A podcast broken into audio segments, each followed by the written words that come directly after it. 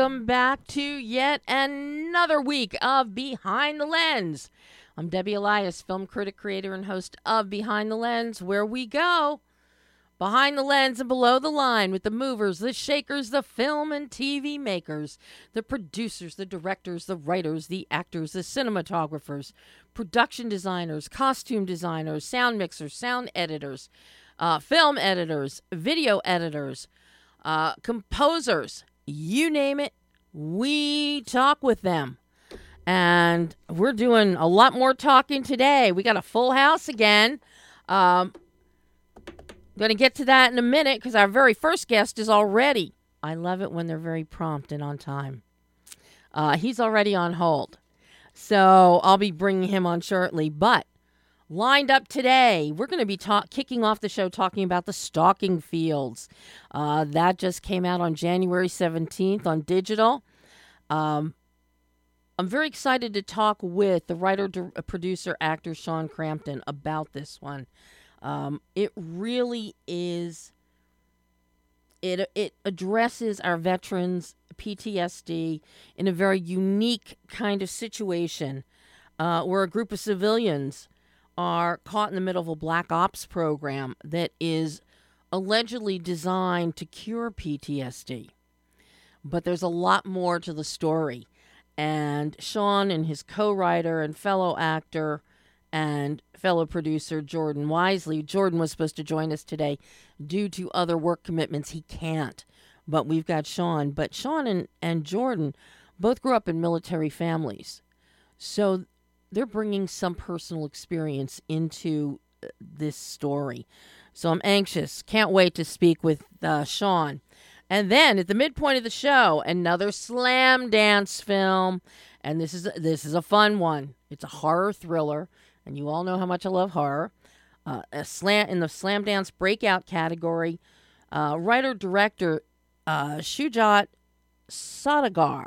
I think that's how you say it. If I said it wrong, he can correct me when he comes on. And hopefully, Ali Fazal, who I'm a huge admirer of. Any of you that saw Victoria and Albert with Judi Dench, uh, he plays Abdul. Uh, Victoria and Abdul, and he plays Abdul. Um, so I don't know if we're going to have Ali joining us today, but we should have Shujaat uh, at the midpoint of the show. But and at the end of the show, you're going to hear me talk about Deon Taylor's film that opens Friday, Fear. But let's get started and welcome, welcome, Sean Crampton. Hi, Debbie. How you doing? I am fine. How are you doing today? I'm doing really well, and I got to say, I love your energy. so I appreciate you. now I'm just sleepwalking. You know, you're just imagining that. Uh, me too, man. Me too. And look at that, your partner in crime, Jordan. Uh, I got a text while I was driving to the studio. He's tied up elsewhere, so he's leaving you to your own devices today. That's right. That's right. Well, that way we can talk about him behind his back. So. Oh, that's my favorite. See, there is a silver yeah. lining. But I have to tell you, Sean, the stalking fields this is a ride. This is a ride. And thank you. I didn't know what to expect. The you know, the log line doesn't say a whole heck of a lot.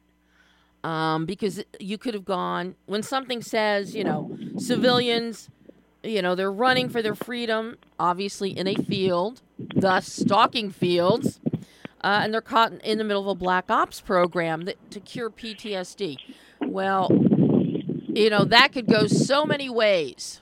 You and Jordan could have taken that story so many different ways. But the way you took it is so compelling. And then you are essentially you're the lead actor in this one uh, as the character of Woodman. I mean, yeah. number one, your performance your intensity in your performance and your laser focus is amazing. It, oh, thank you so much. That excited me because you you created great ambiguity for thank Woodman. You know, is he a mechanical? You know, is he is he hypnotized? Is he under the influence? Does he have a computer chip in him that's telling him what to do? Because your stoicism is incredible. So you don't let us know if Woodman really has a handle on what's going on uh, in truth and and uh, reality, and we don't find any that out until late in the third act. So you really keep us guessing. but we tried. Well, you succeeded. But I've got Thank to ask you, so Rick Maddox directs it. This is first Rick's first feature. Um, yeah. You're no stranger. I mean, you've been acting for a while. Um, of course, uh, I'm trying to figure out how you go from a mockumentary like Richard and a character like Richard Peter Johnson a retired porn star, uh, to, to, play a character like Woodman. Uh, yeah. but, but, walk me through the uh, the process of coming up with this story, the genesis of it, and how you and Jordan developed the script, because this does address veterans, it does address PTSD. And both of you did grow up in military families. So that gives you yeah. a unique perspective that a lot of people don't have.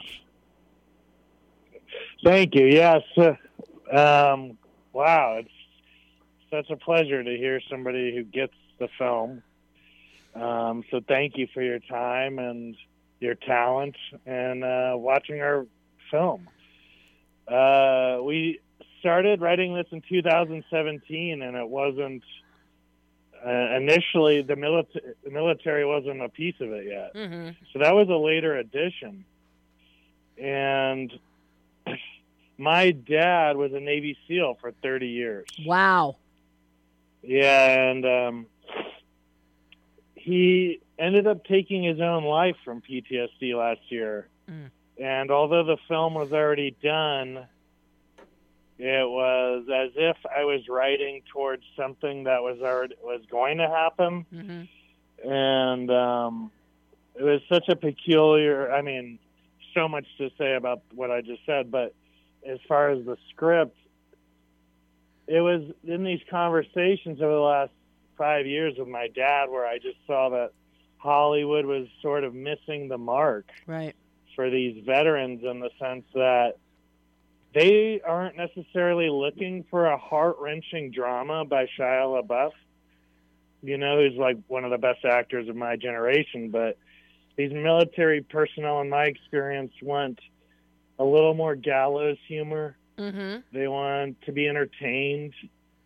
And so we attempted to do a Trojan horse to the conversation, right? Which is to do this little indie film I mean, we we shot principal photography for ninety five thousand dollars. I don't know. If oh my god! Try yeah. it does not look it because you Thank know you. you are also a producer on the film and you're a boots on the ground producer in large part Yeah. because you're also acting and you are the writer so you're not just sitting in the back seat um, that is astounding because the film does not look that it's very rich from uh, with uh, uh, the visuals the cinematography nicholas acosta Yeah. does a great job um, Yes, he does. your location is outstanding. And, you know, then you've got uh, Artie Womack in doing the editing that is crisp. He It- was beautiful. Yeah, I loved his It moves yeah, we so we told the story a few times, and we found a lot of our fun intrigue in the edit. As you know, you know, Mhm. you write a story three times: the one you write, the one you shoot, the one you edit, and that was certainly true for us. And um, what honestly helped was developing the perspective that life is happening for us, not to us, because we shot a majority of this right before COVID, but we were missing 10%.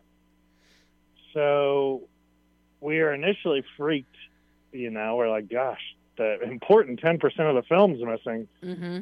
But what we realized is when we edited forward, we were able to really specify more so what the film needed. And so it actually helped us in the end do a sharper take on the movie we had shot. Mm-hmm. So that's kind of a long answer. But Jordan and I, it was really important for us to talk about veterans without it being the whole thing. Like, you know, we are both firm believers that everybody carries PTSD on some level. Mm-hmm. And that's why the characters who are running also have PTSD in a sense. Like they're either enacting their trauma or they're recovering from it. Mm-hmm. And um, yeah, so that's my answer on that. Well, and I think that's a brilliant answer. I'm going to interrupt you one second here, Sean. Pam, turn around and look at the phone. Another line is ringing. and unless it's Jordan, it shouldn't be anybody else right now. Um, but, you know, and this is not it, it's not this is not a one-hander this is not a small cast you have a relatively large cast with a great number of characters here uh, and you have some real standouts one of uh, amazing is rachel markarian uh, who plays No, she's so good. she's evil she is evil personified um, she really gets into this supervisorial uh, character Hmm. of Abawi. And Yes. a, a standout is Taylor Kalupa as Sarah. Oh, she's so good and so wonderful to work with too. I, you've got the one scene, and we're not going to give away spoilers, but No. we have the one scene that involves Taylor and William Gabriel Greer. Yes. Uh, and yes. you know, you don't know which way we're going. And we get and we get some twists and turns and surprises that are reveals in the third act. It- just on every level. And you know, Jordan plays Claver. You got Anton uh, Nurinsky playing Tinsley. Adam Harrington as Rawlings. Um, Rawlings' dad, Dad Rawlings. yeah, is- that's right. He is outstanding.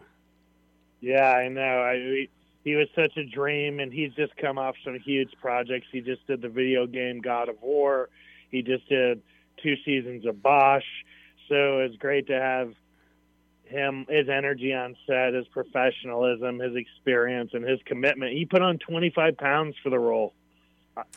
Wow. Wow. That's dedication. That's is. dedication. While you and Jordan were crafting the script, were you cognizant of the number of characters that you were going to have to bring to life and not shortchange anybody? God, you know, I think we learned some lessons on this one in that regard. You know, we didn't understand the production around what we were writing yet. Um, and we left a lot on the cutting room floor. Um, and that was a function of our budget. You know, we weren't able to get all the coverage because we didn't have all the days. So some of the storylines just didn't literally fit in the picture anymore Mm-hmm. not that they wouldn't have made sense, but yeah, it was this dance. And basically, when Jordan and I sat with Rudy or Artie Womack, um, the whole because something to note is that Rick Maddox had to move to Texas during COVID, so Jordan and I stepped in to do the edit. Oh my gosh. Uh, I know it was a wild, wild. There was a lot of opportunities to quit on this, and um, you just don't. You just don't quit, and so it was really important for everybody to have an arc, even if it was slight or even if it showed up in different ways. Mm-hmm. But if a character didn't have a complete arc, then we weren't necessarily interested in keeping that part of the story or that Right. character on camera.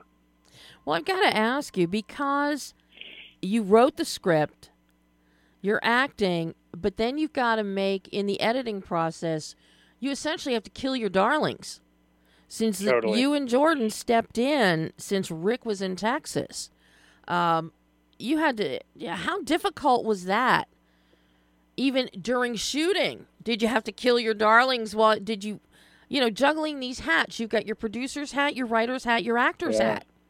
So That's right. That's how did you, you know, juggle that and then you get into the editing room with Rudy and you have to kill your darlings again? Great questions. You you you definitely know your filmmaking, and I appreciate that.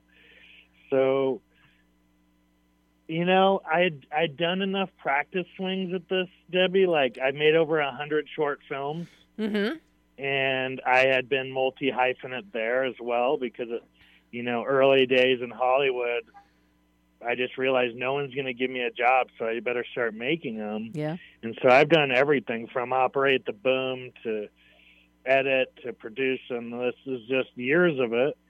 And I was fortunate enough to work with um, James Franco when he was around the time he was nominated for 127 hours about 10 years ago. I love Franco. And I love Franco. uh, you know, a lot of too. people have their issues with Franco. I love him. yeah, And me too. He's a true artist. Yeah. yeah. Does he have whatever? Like as a human, like shit, we all do, right? But one of the many lessons I learned, and he was an excellent teacher and mentor in a lot of ways, Mm-hmm.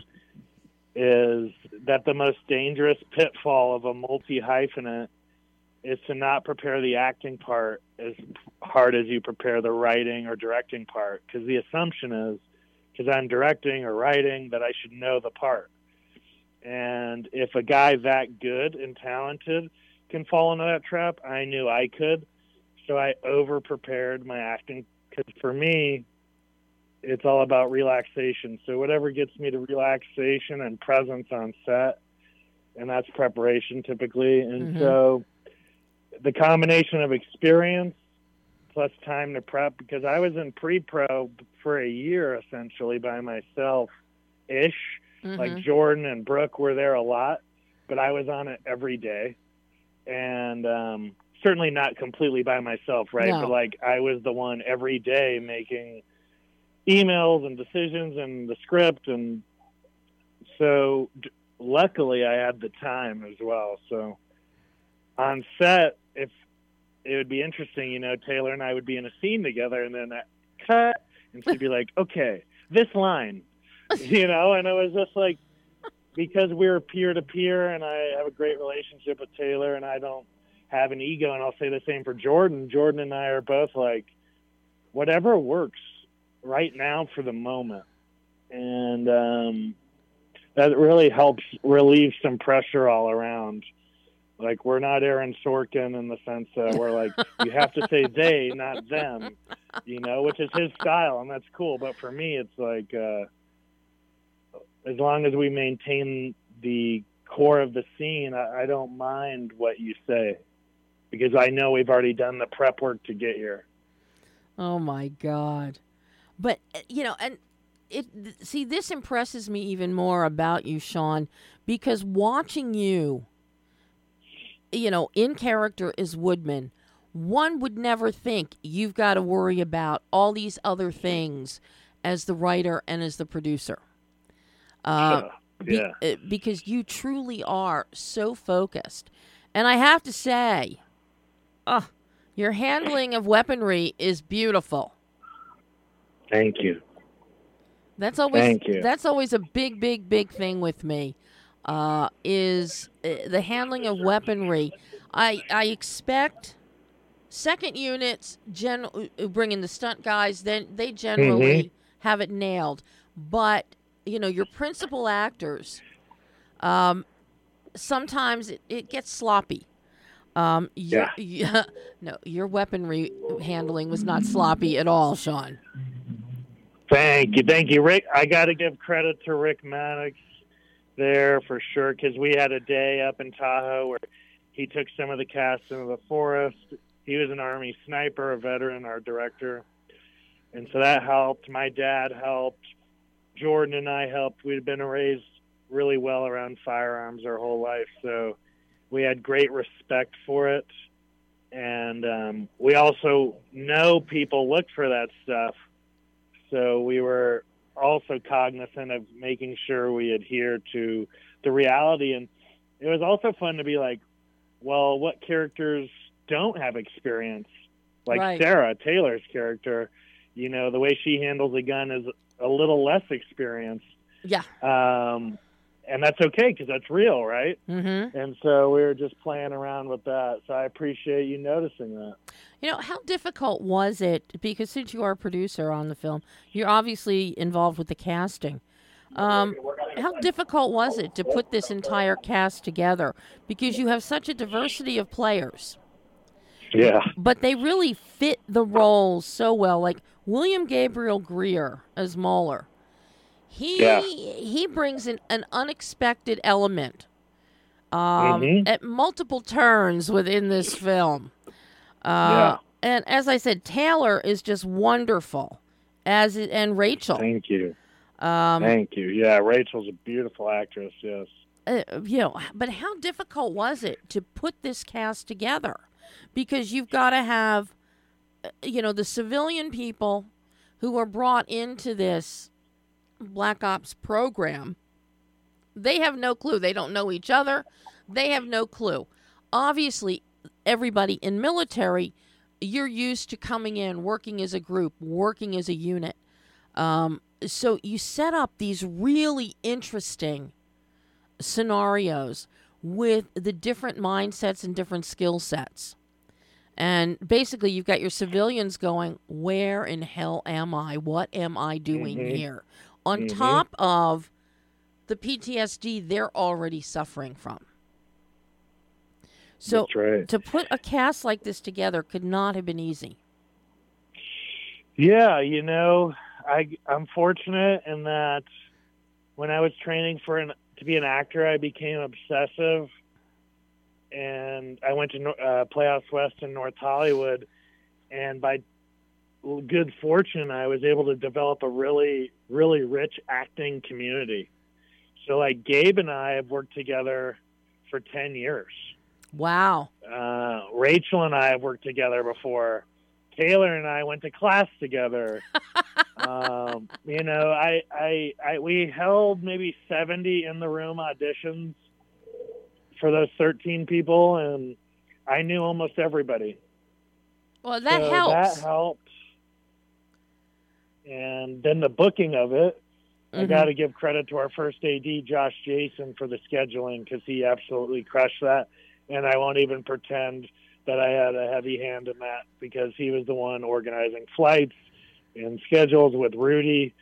Um, so it was a team effort, but it wasn't as bad. The sticky thing I've noticed as an indie producer is like you have your personal relationships and then their their reps get involved. And then it And, all goes uh, out the window. That's right. Then you got to deal with their reps.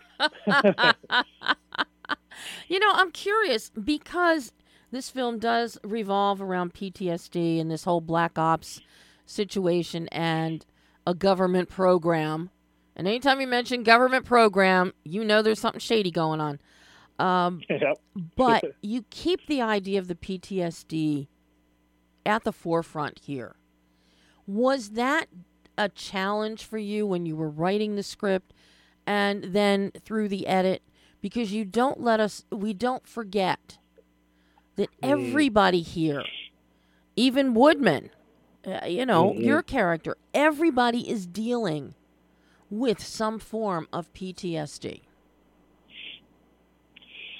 Yeah, you know, it was the last l- big layer we laid in. So, in a way, it was like the best my writing was at the time. So it was easier in that sense to technically lay it in. And it was the most interesting to us. Mm-hmm. And then in the edit, we were able to see that it was an important through line for Woodman and kind of a foundation for others to be laid upon. And, you know, I don't know how intentionally we were keeping it at the forefront in the edit. I just know we all knew what we were there to do. Mm-hmm. Well, Because Rudy, Rudy, our editor, is as dialed in as it gets.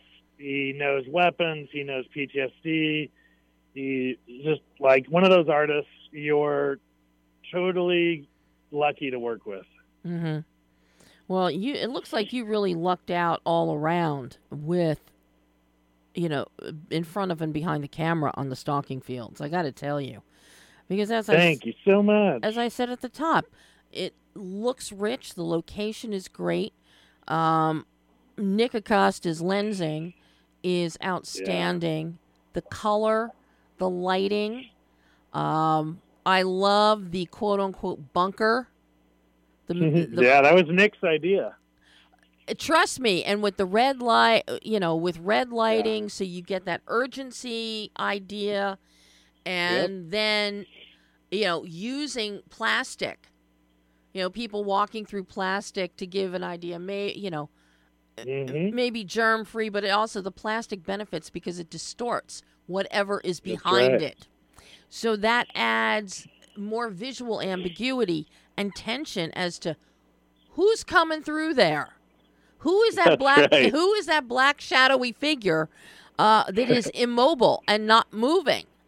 Um, so there's so much to look at when we're inside. Outside, it's a playground for all of you, but it's very mm-hmm. keenly the fight sequence.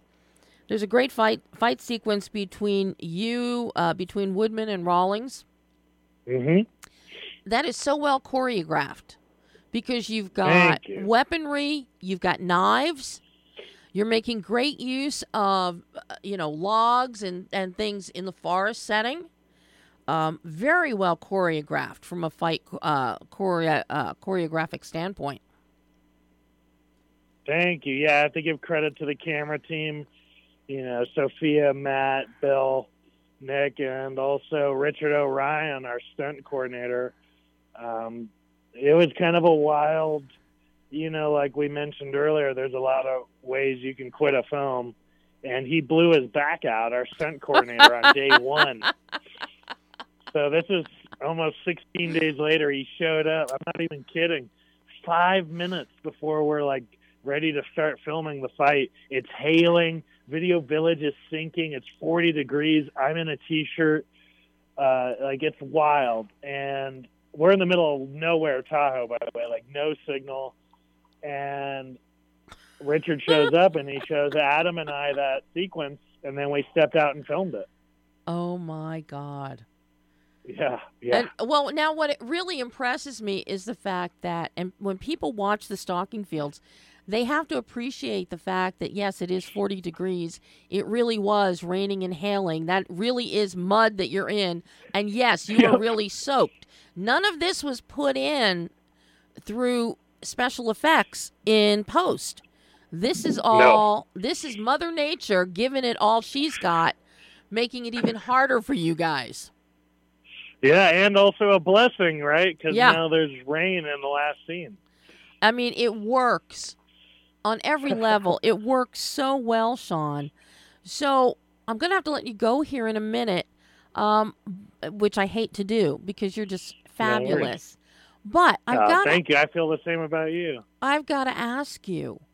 You know, what did you learn about yourself as a filmmaker? Be it, you know, as a writer, a producer, you know, in those capacities, what did you learn about yourself making the stalking fields that you can now take forward into future projects? I love this question because I've um, made I've made three movies since, and so what I've learned is the old Hollywood standard of work weeks and work days no longer is okay for me and my artists. I'm done pushing five to six day weeks. I'm done with doing over 12 hour days on my sets. And how does, you know, you asked what I learned, which I can apply. Mm-hmm. And it's basically understanding that you spend way more time making the picture than you do watching and celebrating it. Yeah. So I should really focus on treating my artisans better and that doesn't mean we're not going to work hard. It just means like, hey, the same day you're filming, you can also go to the gym or have a date. Like it's kind of crazy how people are used to working 14 to 16 hour days to make a movie. And I even find it counterproductive to the artistic process because when I produced a movie in August of last year, we had two to four day work weeks and 12 hour days max. And what I noticed was that the downtime where I'm usually trying not to think about the work, now I had more and the material resonated deeper Mhm. and I became better and could bring that into the next week. And it's funny, every producer I ever talked to about this is like, but what about your rentals? And I'm like, uh, how about my human artists? What Yeah. about them? See, we, and financially, we still made the movie, so it all worked. And the movie's great. I'm not saying don't care about the result, but if you do your work beautifully in pre-production to hire the right artist, then you know everybody's doing their best, yep. so you don't have to worry about it. so That's- that's my biggest lesson. Well, I think that's a great lesson, and every everybody can see the fruits of your labor on digital. Stalking Fields is available everywhere digitally right now. Yes, Uh, it is. We're so excited. I'm so excited because I'm going to watch it again. Uh, Ah, thank you. you know, and oh, Sean, this has been so wonderful having you on the show and, and chatting. I hope you will come back again. Absolutely, I would love to anytime for you. You know what you can do? Get all my information from Karen, and you can reach out I to me directly. Ah, thank you so much, Debbie. I really appreciate it. I, I really mean it. You're amazing energy. Oh, thank you. Well, you have a great rest of your week, and let's see everything. Pam's giving me notes here. Uh, I don't know what she's doing. no clue. but uh, but this has been a joy, Sean, and I hope Same we. I hope we chat sooner rather than later. Same here, Debbie. Oh, thank you so much, Sean.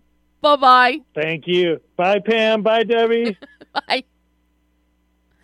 And that was Sean Crampton, writer, producer, actor, The Stalking Field. See it, folks. And now I am beyond excited to find out who I have on the phone right now. Ali, is that you? Yeah. Hi. Hi, Ali, is that you? Yes, that's me. Hi. Hello.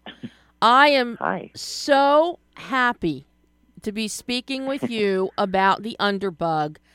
I you. loved, loved, loved you in Victoria and Abdul. Oh, so sweet. Thank you. That film is you and Judi Dench were magic together. Oh, that's so sweet. I'm so glad you watched it. Well, Oh. That's nice to know. I I loved that film. I, I screened it before it came out, and Wow. I even went to the theater and saw it because it deserved to. I wanted to see it on the big screen again. And it, it- so that's very refreshing to hear. knowing your work in there, and now seeing Mm-hmm. you in the Underbug. Oh my god! yes, right. Worlds apart. Yes. Boy, oh boy, there is uh, just seeing those two films will t- will Wow. give everybody the range of your abilities as an actor. Oh, thank you so much. Uh, you. Well, let's hope. Let's hope that you know reaches fruition Oh. in good time. boy, oh boy. Now, t- let's talk about the underbug here. I don't Uh-huh. know if if uh, Shujaat was going to be joining us today or not, but that's okay. I have you, um. so I'm happy. Yeah. Yeah. I no. I think he's well, he's here with me for another five five minutes. Um. Should I put him on loudspeaker with me? Yes, do it. Yes, throw him on speaker. yeah. Um, maybe. Here, Shujaat is here. Hi, hi. Hi, Shujaat. How are you? I'm good. I'm good, Abby. How are you? I'm thrilled to have both of you.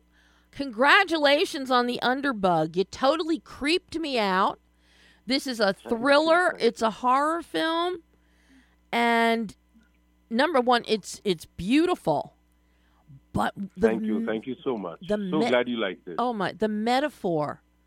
Your visual metaphor and your story metaphor in this film is outstanding. and speaks to actually speaks to many situations in the world today. Um, Right, that was the intent when we started out. You know, we wanted to create a piece which would speak a universal language. you hit a home run.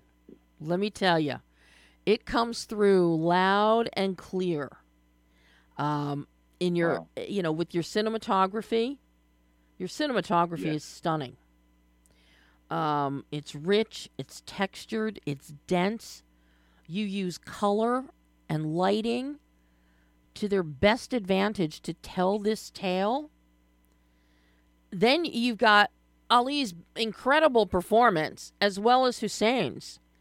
Uh, Yes.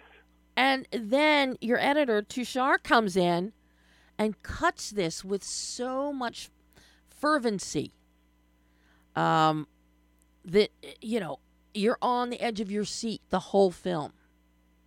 And boy, oh boy, when you give us that third act and the reveal, Yeah. I almost fell on the floor. Ali, don't laugh. that was wow. Now I know you had uh, premiered at Slamdance on Saturday night at ten o'clock. How did the how did the audience react? It was overwhelming. Uh, it was really overwhelming for us, uh, Debbie, because this is the first time we've showcased and we've shown the film. Uh, you know, and uh, we were pretty nervous um, and anxious about you know how uh, the audience would uh, react. But uh, you know, all our fears were put to rest. It was it was great. It was really emotionally overwhelming. Uh, you know, for all of us. You know, I'm curious for the both of you uh, uh, about your collaboration in bringing this story to life because of the layers and because of all of this subtext. Um, and this is a very demand, physically demanding film for you, Ali.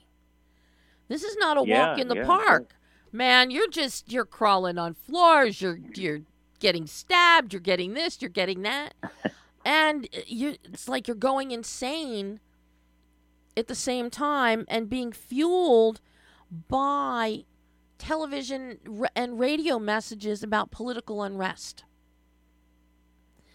Uh, yeah. you know, Yeah. how did the two of you craft this performance so that it gelled with the visual, the visual uh, vision? Um, well, uh, you know, you're right. We did. It was it was collaboration uh, of all sorts because we. Uh, it was a very unusual way of working on a film like this. Uh, for the first time for me, it was a very experimental way because we um, we brought in our own texts to begin with. It was not one single bound script Mhm. and all the scenes and sequences were staged like a play. So sometimes we've had long takes, like Shad Bhai has mentioned earlier in interviews, that you know takes that were ranging from nine minutes to fifteen minutes. Wow. Um, but uh, but yeah, you're right. It was it was a bit taxing for me because I had to gain weight for this. So I I, I- I could feel myself being really heavy uh, through the entire um, entire film, and then um, the And then I fed them some more. You know, fed them more biryani in the scene, and uh, yeah. yeah so it was but but yeah we did we did arrive at um i think the the lighting and all those things were conscious choices you know that uh, Shujaat made uh, along with Tasadduk our our camera uh, you know our dop um but and we we fit in you know we tried to sort of maneuver through that through patches of light through the you know through all the inanimate noise the objects that Mhm. Metaphorically were very very loud in this particular narrative for us, Yes. especially the radio being another character altogether on Yes. its own. So, you know, I, I tried to play off that, and then of course a lot of punctuations that I had to take off from my co-actor Hussein because of the final reveal. In the end, I had to sort of, mm, you know, um, uh, uh, be juxtaposed according to his uh, particular rhythm. Right. So I had to, uh, yeah. So a little bit of mapping happened there as a performer, but I guess the rest of it was, you know, Well, and um, and so we went along. so much of that mapping is what Shujaat and uh, Tasadduk, your the cinematographer, did, uh, because that choreography of going through this house, um, was this shot in one house, one location? Uh, yes, it, uh, yeah, uh, it was Debbie. It was shot in one house. It was a massive house. I wanted a big house. Uh, it belonged to a friend of uh, ours, and uh, it's a 150 year old ancestral property. Oh. And uh, I wanted the house to be a primary character in the story itself because the house had to come alive. Uh, it had to tell a story of the inhabitants of the house and what has gone down and what has happened with them. Uh, so yes, and uh, Tasadduk and I uh, spent uh, quite a few days in mapping the geography of the house, and I wanted it to be, uh, you know, free flowing. I wanted to follow the actors. I didn't want it to be restrictive. Uh, so we lit it also in a in a way that if they go into dark spaces, they go into dark spaces. We're not going to ask them to hit, you know, particular marks uh, and we would just be like a, a you know a voyeuristic camera just following the journey of these two. I love the fluidity of the camera movement. Uh, there's a lot of handheld here, a lot of handheld yeah, here. Yeah, and some uh, severe handheld. You know, Yeah, and except uh, except Yeah. the dinner scene, it was all handheld. Yeah. yeah. Oh, the dinner scene. You had to be able to sit down at some point. Yes. yes. Yes. Thank God for that. yeah, yeah, because we wanted to create a vacuum there, the dinner scene as well. Uh, even sound-wise, I mean, it just took out all the diegetics from uh, Ali uh, in that scene. Just wanted to create a womb like a, a space there. hmm Oh, and with the candlelight at the dinner table, it really was beautiful.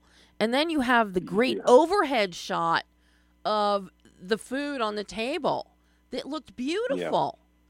And it was almost metaphorically kind of like if we're looking down from the International Space Station down on the Earth. That's That's a nice way of that's putting it, actually. that's yeah. kind of that's what I was feeling given what was unfolding within the film. And this is a film where and your sound design is impeccable here. The sound design is impeccable. yeah. Uh, because it really the sound design is a character as well. The house is a character, but so is the sound design because of the nuance that we get from the minutia of Mother Nature and creepy crawly things and little drops of rain or a spider spinning its web up to unknown sounds within a house. Um, just the sound becomes so important in telling this story. Um, Yeah, it- it- absolutely. it's almost like a cacophony at times that Ali, I mean, your character just, you know, is just the sound. It it's maddening at times. You can see it. Yeah. Uh, Yeah, I wanted to. I mean, sound-wise, we you know wanted to create that. Uh, uh, uh, uh, you know, kind of replicate their mind space as well uh, with it. The idea for nature was hugely inspired by Milton's uh, Paradise Lost. I mhm. mean, that's why I wanted to place right up uh, in the beginning of the film, uh, like um, you know, a beautiful forest, uh, like the Garden of Eden, and the serpent arrives. Of course, here serpent being uh, the human race, where Hussein Mhm. arrives, and how everything uh, becomes uh, you know destructible uh, once we get there. So we are trying to play with those layers and those metaphors, and the sound really kind of you know accentuated. Uh, uh, something that was happening within their head. Well, I have to say, the forest and the whole idea of bugs and small creepy crawly things, that in and of itself is always going to give you a creepy vibe to your film. And yes, thanks to Ali's performance and Hussein's performance, that is perpetuated and then elevated a hundredfold. yeah, So it's almost like you see horror films where bugs have gotten under somebody's skin and you can see the skin rippling like the bug is crawling through them. But here it's like it's in the mind and the mind is it's just the terror is rippling through the bodies. Um, and you can see it on Ali's face and Hussein's face. And it is truly, it is fascinating. This is fa- it's Well, actually this is actually a fascinating character study not only of individuals, but of the world, of people in general, told through two individuals. And uh, you, right, yeah, yeah. You guys just. Yeah, because I wanted to explore the psyche of, uh, you know, men uh, uh, who live on the subterranean level, like bugs, mm-hmm. you know, who are used, abused, weaponized, uh, you know, by governments, uh, political masters, religious leaders, uh, essentially to, you know, uh, spread uh, spread hate, use use as tools of hate. And it, you succeed so beautifully, and but it, as you said earlier, it's so applicable to the world at large. This is a, yes. a universal story that applies uh, to every country, every country around right. the globe. Yeah. Something like this. Yeah, that I mean that was the genesis as well. I mean, what was happening politically, socially, you know, uh, uh, during the pandemic, because we shot this during peak pandemic, and uh, you know there was sectarian violence happening all over the world. Wow. Well, luckily for you, Ali, you didn't have too many people to get exposed to during the pandemic shooting this film. yeah, I mean, you were a small bunch of 30 odd people who went and shot of the film and came. Oh, my God. Yeah. You know, what was the most, because this isn't the kind of film that typically people would be flocking to throw money at to make. Um, you know, how how difficult was it to get this film off the ground? Uh, very honestly, to tell you, wasn't wasn't very difficult because I mean it's all sweat equity. We you know uh, believed in it so much. We all came together. Uh, you know, uh, uh time wise, uh, uh, financially, we invested our own stuff, and we didn't want oh, it to wow. you know be at the behest of you know some funder. So we really kind of uh, pulled in uh, all of us, each and every one of us. Wow. Wow. Yeah. You know, Ali, I'm curious when Shujaat came to you with this project and said, "Hey, I got an idea." What what was your first impression? What did you think of the idea for this film? Um, I well, I I, th- I thought it was a very interesting idea, and we had an idea. We we didn't have a fully bound you know A to Z script. So we we worked on it, you know, and I I kind of arrived on set with something that I'd written, and then you know Hussein had written something, and Shujaat Bhai had written something, and so we it was a marriage of all these different you know um, spaces, and I think that that really put things in perspective. I mean, I I thought it was a very existential idea to begin with, but then as we sort of started peeling the layers of the onion, you know, you you realize that at the core of it, uh, it's it's talking about humanity in so many ways, and and things that have touched us, things that have hurt us, things that have affected us, you know, at some point in our lives, and and to be able to sort of dive into that and hopefully unravel some of that, you know, through our story, through this device, um, felt quite, you know, um, fascinating and attractive at the same time. As a performer, I thought that it'd be it'd be interesting to see where I can push myself and how far I can push myself. So, well, know, you sh- you sure pushed yourself with this one. Let me tell you. I have, as I said, this is so far from what I know you for uh, in Victoria and Abdul. Um, yes. You can do yes. anything. I'm convinced you can do anything, Ali. Uh, You're very sweet. You're very sweet. You know, no, what, but um, thank you, thank you for such amazing feedback. You know, what do each of you look for in a project at this stages of your careers? Uh, because Shujaat, well, you you're acclaimed. You know, yeah, you're right. I mean, I think uh, for me as an actor, it is it is definitely um, um, satisfaction with with the entire process, not just I know, I know, I know this. I say this because earlier I used to look for that that validation every time a movie would release, but now it's it's becoming slowly more about uh, more from the word go. Mm-hmm. You know how it's all unraveling, and I think that's part of the real filmmaking experience. And what about for you, Shujaat, as a writer and a director and a producer? Um, you've done so many things, so I'm curious Uh oh, did we lose them? Oh, I think we may have lost them. Oops. I think we lost them. okay. Uh all right. I'm going to cut this line. Um Pam, you want to pop on some uh you know, a break thing real quick? I'll see if I can reach Annie and find out what happened. Okay, we're going to take a short break while I find out what happened because I know they were calling from up at Slamdance up in Park City. So, just.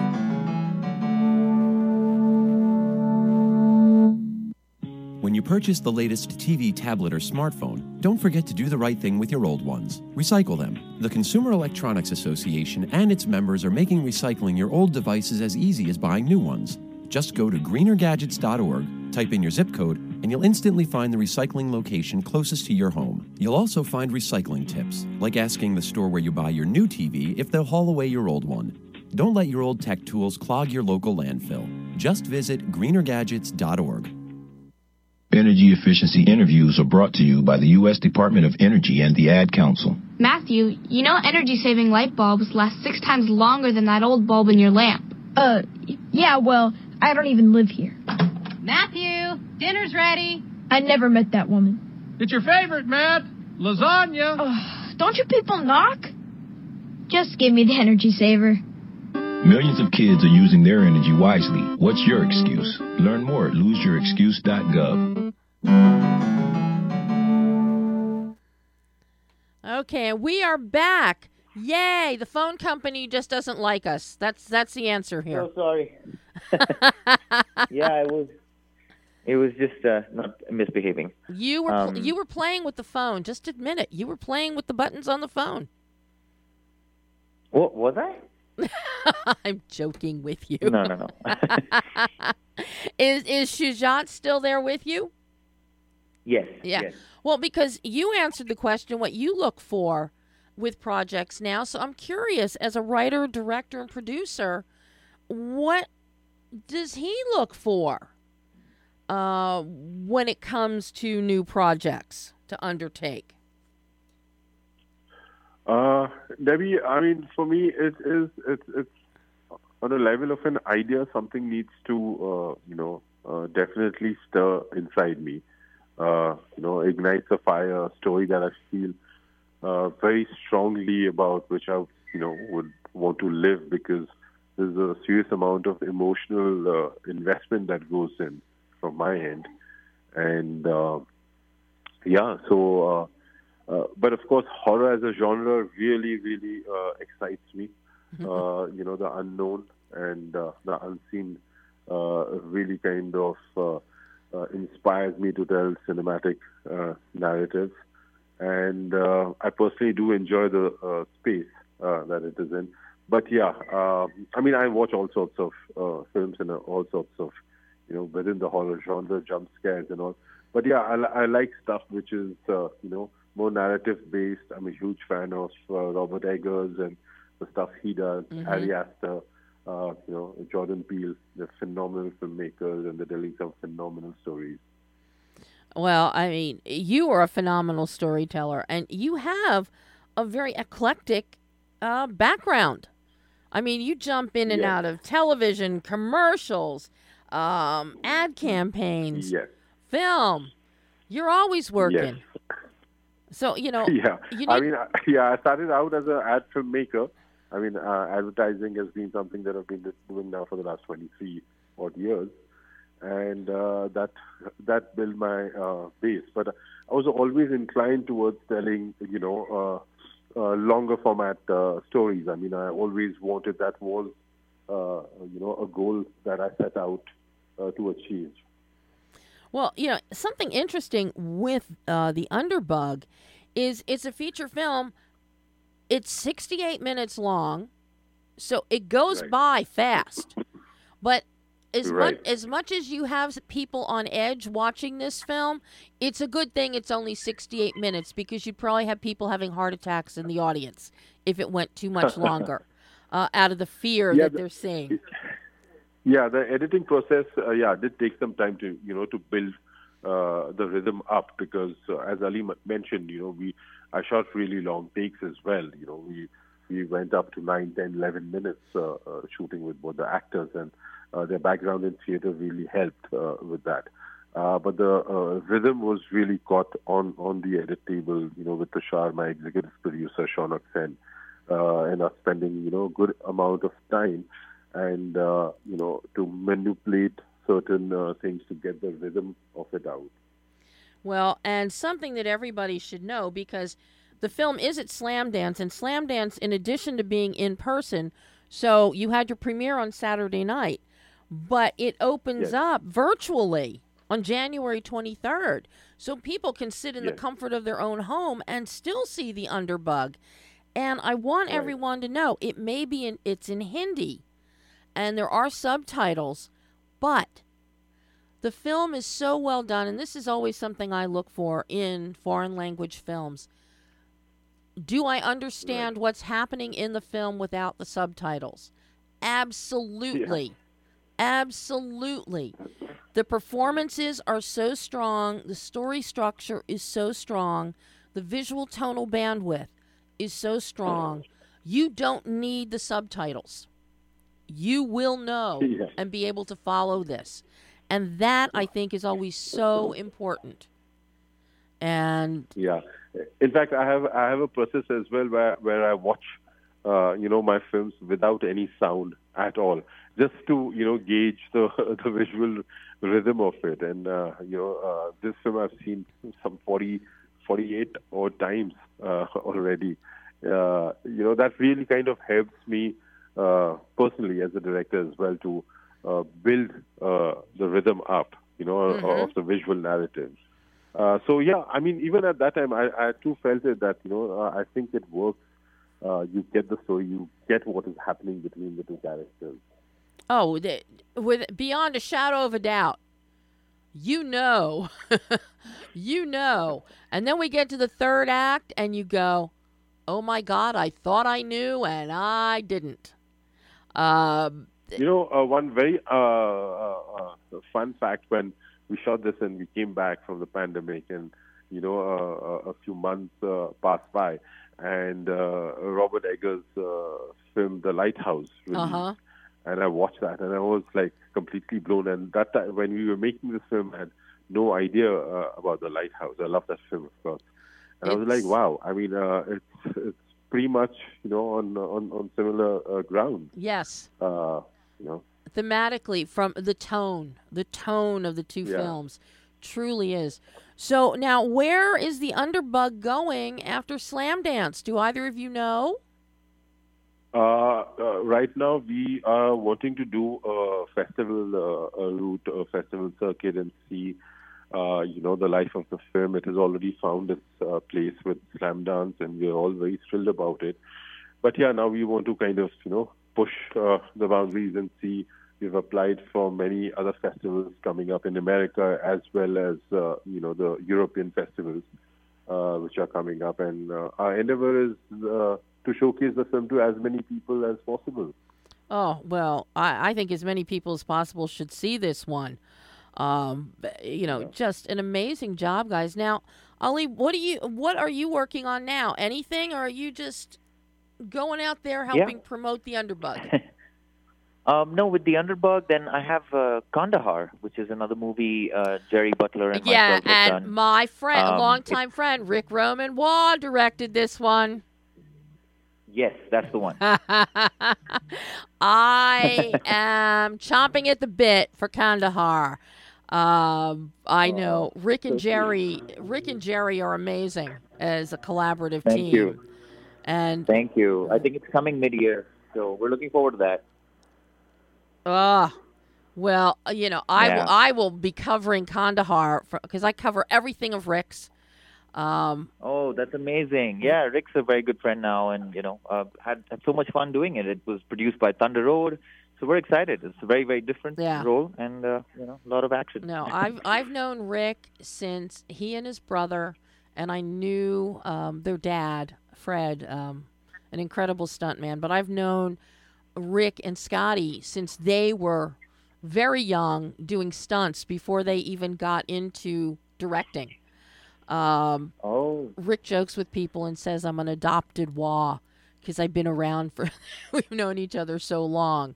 Um, but I'm I'm thrilled that you're in Kandahar. Oh my God, you just Yeah, made you just be- made my year, Ali. yeah, it's fun. It's I, I'm I'm chasing Gerry the whole film. Oh. well, let, well, you know, come on, give me a hint. Give the listeners a hint now. Do you catch him?